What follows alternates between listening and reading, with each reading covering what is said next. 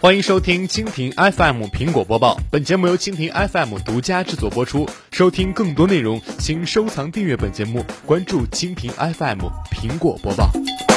苹果的土豪金真的只是为亚洲打造吗？苹果首先推出了金色的 iPhone 5S，随后推出了金色的 iPad，然后又推出了金色的 MacBook。苹果一改过去的审美，最近十分热衷于金色。那么苹果在这里传达了一个非常明确的信息，那就是奢华。那是否意味着美国人的审美回到了上个世纪八十年代？那个时候，从富裕的中产阶级到街头的骗子，都喜欢戴上一层一层艳丽的黄色，不对，是黄金首饰。我不这么认为。虽然第一批 iPhone 五 S 在上市之后很快被抢购一空，但你会发现，购买金色 iPhone 手机的往往是喜欢新奇事物的买家和暴发户，而不是注重时尚的奢侈品消费者。但是，为什么苹果设计师最近十分热衷金色呢？要想知道答案，我们不得不提一下亚洲。在金色出现之前，苹果产品通常是分为三种可以选择的颜色：黑色、银色和彩色，也就是我们所说的 iPhone 5C 和多款的 iPod 和 iMac。然而，最近推出的新的 MacBook 巩固了银色、太空灰和金色三种颜色在苹果产品配色中的主导地位。如前所述，二零一三年上市的 iPhone 5S 是苹果首次尝试使用金色的产品。那么，很多人对这种外观感到非常的惊讶。当然，也有人相信苹果的这一决定，他们认为这是苹果的又一次大胆的设计实验。但实际上，没有人能够解释为什么这种在美国经常会被认为是一种浮夸炫耀的颜色，会突然成为苹果主导产品的配色之一。那么不久之后呢，在二零一四年，苹果推出了更多的土豪金产品，包括金色的 iPad Air 2 and ip Pad Mini 3，以及银色、太空灰和黑色，成为了苹果高端产品的标准配色。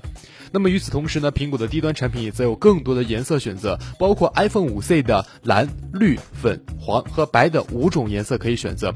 那么 iPod Touch 有粉、黄、蓝、银、灰和红等六种颜色可以选择。越低端的产品颜色就选择的越多，产品价格越高，那么颜色选择的就越来越少。那么苹果在二零一五年的三月九号公布的金色 MacBook，苹果从来没有解释过其产品背后的颜色哲学。但是我们从近几个月的观察来看，不难想象，一名十分坦诚的苹果零售店员工可能会跟你说：如果你真心喜欢苹果的产品，那么从银、灰、金三种颜色挑一个；如果你只想随便把玩一下苹果的产品，便宜的水果色产品就更加适合你了。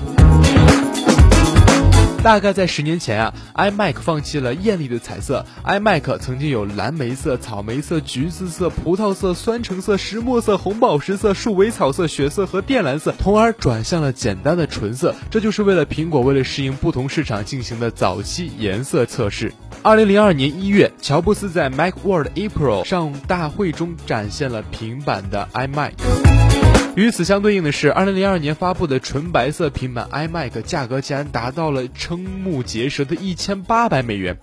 那么 iMac 已经不是苹果的旗舰产品好多年了，但不变的是苹果对颜色的运用仍然受到市场力量的指导。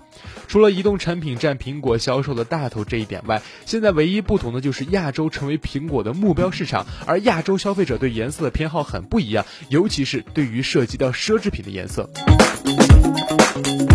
库克在二零一三年财报会议电话中说道：“苹果需要重视中国这个亚洲人口最多的和最富有的国家。”那么他这番话呢，不是外交姿态，而是在强调苹果要努力争取这个拥有十三亿消费者的市场。中国是苹果增长最快的市场，苹果今年第一财季就收到了来自于大中华市场获得的一百六十亿美元的收入。金融分析师预测，中国将会很快超过欧洲，成为苹果的第二大市场。在中国之后啊，东亚最有钱的国家就是日本。那么日本消费者最经常会把什么颜色和奢侈品联系在一起？那么毫无例外就是金色、黑色和银色。牛伯特说：“人们希望从苹果那里得到惊喜。我们似乎已经对这个品牌失去了信心，但我们依然喜欢苹果的产品。但是，我认为，如果苹果依靠黄金或者是金色产品来吸引消费者，那么他们将会失去那些希望从苹果那里得到惊喜的消费者，因为他们做的事情，我们也可以预测到。这个也许是真的。乔布斯领导下的苹果拥有强大的神秘感，乔布斯本人也热衷于推出神奇的新产品。但这一切可能都会成为过去。”库克和艾维的任务就是让更多的人用上苹果产品和赚钱。虽然他们很有商业和设计头脑，但是他们没有乔布斯那种给我们带来惊喜的能力。好的，以上就是本期苹果播报的全部内容。收听更多内容，请收藏订阅本节目，关注蜻蜓 FM 科技频道。